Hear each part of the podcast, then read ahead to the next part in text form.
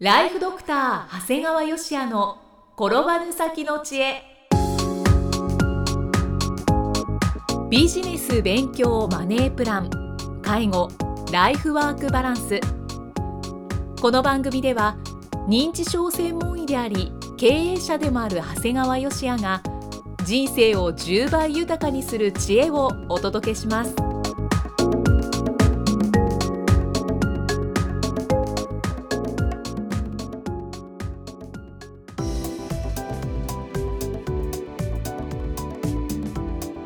こんにちは、生きみえです。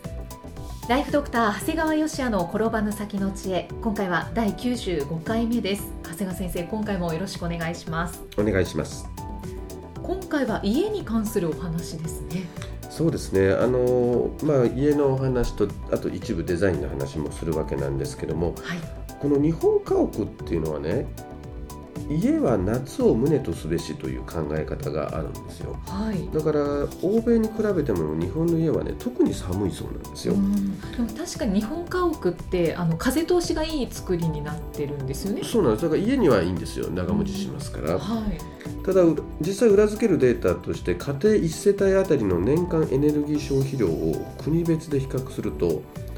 暖房用は欧米諸国が日本の4から6倍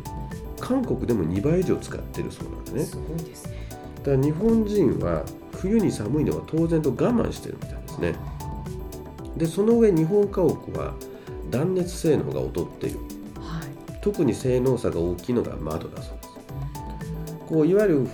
屋外へ流出する熱の半分が窓からとされてるんだけどはい。いわゆるこの断熱性能を示す熱完了率っていう、まあ、低いほど高性能なんですけど日本では2.33以降最高性能と認定しはい。売れ筋のアルミ複層ガラスは4以上なのだから要するに熱管率が高いってことは要するに断熱が弱い対してドイツは1.3超えを使用禁止にしている。売れ筋が4.0の日本と比べてドイツは1.3超えは使用禁止ってことほとんど日本はだと海外なら使用禁止だというはい。だから日本はね断熱性の基準も緩いのにさらに暖房使用が極端に少ないわけですよだからこう日本の家が寒いのは当然なんだよねそうですね。っていうのは僕ら訪問診療していると痛感するんですよあ訪問先の家だとね今でもねさっき言いましたよね売れ筋のアルミ複層ガラスとんでもない。いまだに木の枠の窓の家あるからね。木の枠ってわかる？窓の縁から外見えるんよ。これ断熱っていうレベルじゃないよあ。ね。隙間風が入ってくるんですね。だからね本当にストーブがついててもね本当についとるのかって疑うほどの寒さ外ではーってやると息が白くならないのに室内で白くなる家もあるこれはなかなかのつわものの家ですでね。大体そういう家のストーブってねはい。古いからねなんか不完全燃焼してるみたいでなんか臭いんだよねただ幸いそういった隙間だらけだもんだから一酸化炭素中毒にはならないよね まあ良かったのかどうなのかわからないですけど。でねそんな環境でいるともう一日中布団の中で生活することが増えたりそうですよね。で布団から出てもこうふすごい厚手の服を何重にも重ね着してるからもう本当動きが悪くなるんだねだからますますなんかに日常生活動作が落ちてきて、はい。で転んだりする危険性も高くなるんだよね。悪循環ですね。でもそれに対してねはい。中にはあるんだよね。優雅に床暖房の効いた家ね。あこれねやっぱストーブっていうのはこう対流熱だからそれに対してこう床暖房っていうのは輻射熱なんだよね。だからとても快適。でこたつみたいにこう一箇所にとどまることもないもんだから、はい。こう部屋中歩き回れるから日常生活動作も落ちない、ね、確かに。でこういうところで生活してる人は着てるものも薄くてそれであったかいためね。だから警戒で転倒の危険も少なくなるんだよね。だから本当にねこれで訪問診療やってると居住環境にすごい差があってね結果的にどうも健康格差にまでつながってる感じですね。そうですよね。だからいわゆる本当に夏涼しい家で冬は寒さに耐える日本の伝統にねこうなんか疑問を持ちながらもう冬場はねもう最近は背中とお腹にダブルで回路を貼ってますね。そうしないと訪問診療できないような感じだ先生方も大変ですね。そうなんですで実際にこう健康に対する寒さの影響ってすごく大きくてねはい。室内の低温は万病のもとなんですよねだから急激な温度変化で体調が急変するヒートショックはい。ヒートテックじゃないですよヒートショックヒートショック。はい。入浴中の事故死だけで年間1万9000人以上と言われているこれ交通事故死の4倍以上なんだよあ、ねそうなんですね。だから本当に脳梗塞や脳出血もこのヒートショックが引き金になるんだよねで実際欧米なんかではもう健康への配慮から住宅の最低室温を規制する国が多いそうで、えー、規制するんでうすか？ん、だからイギリスなんかは冬の室温として摂氏21度を推奨し16度以下は呼吸器疾患への抵抗力低下などと規定して、えー家主に回収を命じることもあるそうです、えーもちろん日本にはそんな規制がありませんから訪問診療でお伺いする家の中では室内にそういう家に限って温度計があったりするんだけどはい。10度以下という家もあります寒い。これイギリスだと規制されるんやと思ってね 本当ですね。本当にね室内10度以下ってあるんよ え、ストーブとかついてるんですよね？ついててえそんな中で家族の方が「うちのおじいさん布団から一日出ようとしないんです」って言われるんだけど、はいそれはこれでは出れんわなと。でそのうちにあの本当に足腰が弱って肺葉症候群が進行しちゃうんですよね。だから実際以前ねうちで北海道出身の看護師さんが働いてた時に言ってたんだけどー、はい。北海道はねそうしてみると欧米に近くってはい。家中を温めるもんだからこう本州の方がはるかに家の中は寒いって言ってましたね。だから実際にこう外気温が下がる冬場にね高齢者の死亡が増えるんだけどはい。北海道ではそういう増え方が少ないっていうデータがあるんだよね。あやっぱりそうなんですね。だからやっぱり冬暖かくしてる北海道っていうのは実は健康にもいいんですよね。確かに知り合いの北海道出身の方うんも、冬はうん。家では半袖で過ごすそうう。そういうのね半袖で過ごすぐらいじゃないと嫌だって言うんだよね。うん。いやこれねつれづれ草の吉田健康がいかんのだよね そもそも。そもそも。家の作りようは夏を旨とすべしいかなるところにも住まるなっていうことを言うの。これがあかん。これが家は長持ちするんだけどもはい。しかしもともとね人間ってのはアフリカで進化してるから寒さには弱いんだよね、あーなるほど、うん、だから僕は別に吉田健康に対抗するわけじゃないんだけど家はまず冬を旨とすべきなんです おっしゃる通りですね、うん、だから実際僕らもね訪問診療や訪問看護を志すお医者さんや看護師さんに言うわけはい彼らはものすごい情熱や理念を持ってくるわけなんだけどいや皆さん情熱以上に暑さ寒さに耐える体力が大事なんだよっていうふうに言ってますので、まあ、この在宅医療普及のためにもねはいまた無駄な体力を消耗しないためにも冬暖かい家が日本の常識になることを願いたいなと思います。もうまさしく医療従事者の切なる願いですね。そうなんです。ところでねちょっとデザインのお話をしたいんだけどもはい。皆さんキッコーマンの醤油って思い浮かぶ？はい。あの赤い頭でこう綺麗な形。だるまっぽい。そうそうそうそう、ん。あのあれを作った工業デザイナーのエクアン・ケンジさんという方がお亡くなりになったんですね。はい。このエクアンさんってもういろんなののロゴだとかデザインをされてる方なんですねで正直私は医者ですからあまりそういった方とは縁がなかったんだけどもあの実は僕は今あの社団法人ケアリングデザインっていうのの理事になってましてでそこで多くのデザイナーの方ともご縁を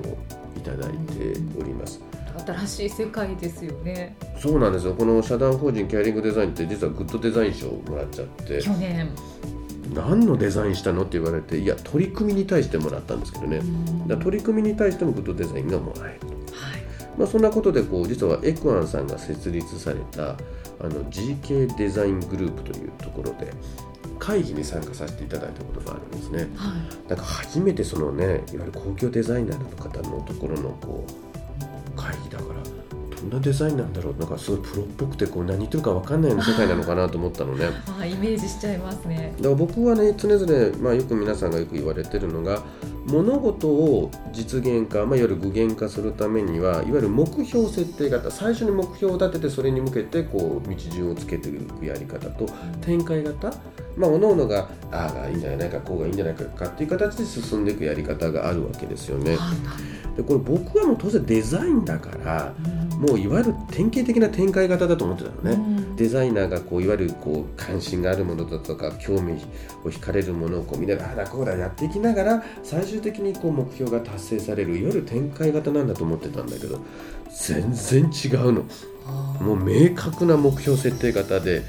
極めて論理的に進められるんだよね。もうまるで実験系僕らあの要するに医者の世界で実験系の組み立てっていうのをすごくかやるんだけど実験系の組み立てに近いほど理路整然なんだよね。へだからまさに目標を設定しそれぞれの議論でやりながらいく目標設定型なんだね。ー意外ですね。意外でしたね。うん。だから実際 GK デザイングループというのは国内8社海外4社でもう計12社にまで発展してんだよねだからやっぱりね伸びてく集団っていうのはいわゆる単なる展開型でデザイナーがあだこうだだけじゃなくていわゆるこう目標設定型と一部展開型のいい点を取り入れながらやっていくんだなというのがあの大事だってことをすごく感じましたね。やっぱりバランスなんですね。そうなんですね。だからデザイナーがなんとなくじゃダメでやっぱりデザインの場合もすごい明確なコンセプトを持ってそれに向けて理路整然と進めるところも必要なんだなということで。で本当に最近進められた本に「社長そのデザインでは売れません」っていう本があるんだけどはい。あのその本の中ではね経営とはデザインそのもの。で逆にデザイナーも経営者もビジネスのクリエイターと表現されているだから要するにもうどちらかじゃダメだよ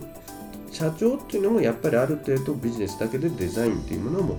理解しなければいけないしで逆にデザイナーもいわゆる経営者と同じようなビジネスをクリエイトするという感覚の両方を持ってないとただ単にデザインをやってるってわけじゃいかんということなんですね。まあ、ただいずれにせよねまあ、医者として経営者としてほとんどデザインとは縁がなかった自分がね、まあ、ちょっとこうデザインと、まあ、本当に関わってるだけほんのちょっと関わってるだけなんだけど、まあ、この社団法人ケアリングデザインに感謝とともに、まあ、この素晴らしいエクアン健二さんお亡くなりになった、えー、GK デザイングループの方とご縁を持てたことにすごい感謝してます。やっぱりアンテナを張っているともうこう縁がなかったものもなんかこう自分の取り組みとつながってくるんですね。そうやねだから確かに普通に医者だけやってたらご縁がなかった部分が本当に小さな人とのつながりであのいろんな経験をさせていただいてるなと思いますね。あとこの一般社団法人ケアリングデザインなんですけれどもあのホームページがありまして私はたまに見るんですけれども、ロゴが変わりましたよね。そうですねはいロゴが変わってで一番最初に出てくるのが、えー明日のあなたを幸せにできるのは今日のあなたしかいないとういうのがこうボンって出てくるんですよ、うんうんうん。その言葉が素敵だなと思いまはした。あのこの間お亡くなりになった岩崎さんのキャッチコピーですね。そうですね、そう素敵なホームページです、はい、今回も長谷川先生ありがとうございました。ありがとうございました。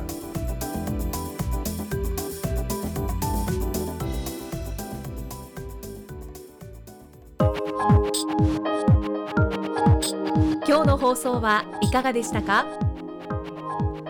番組ではご感想や長谷川よしあへのご質問をお待ちしています。番組と連動したウェブサイトにあるホームからお申し込みください。URL は http コロンスラッシュスラッシュ brain-gr.com スラッシュ podcast スラッシュ http コロンスラッシュスラッシュブレイン -gr.com スラッシュポッドキャストスラッシュです。それではまたお耳にかかりましょう。この番組は提供ライフドクター長谷川芳也。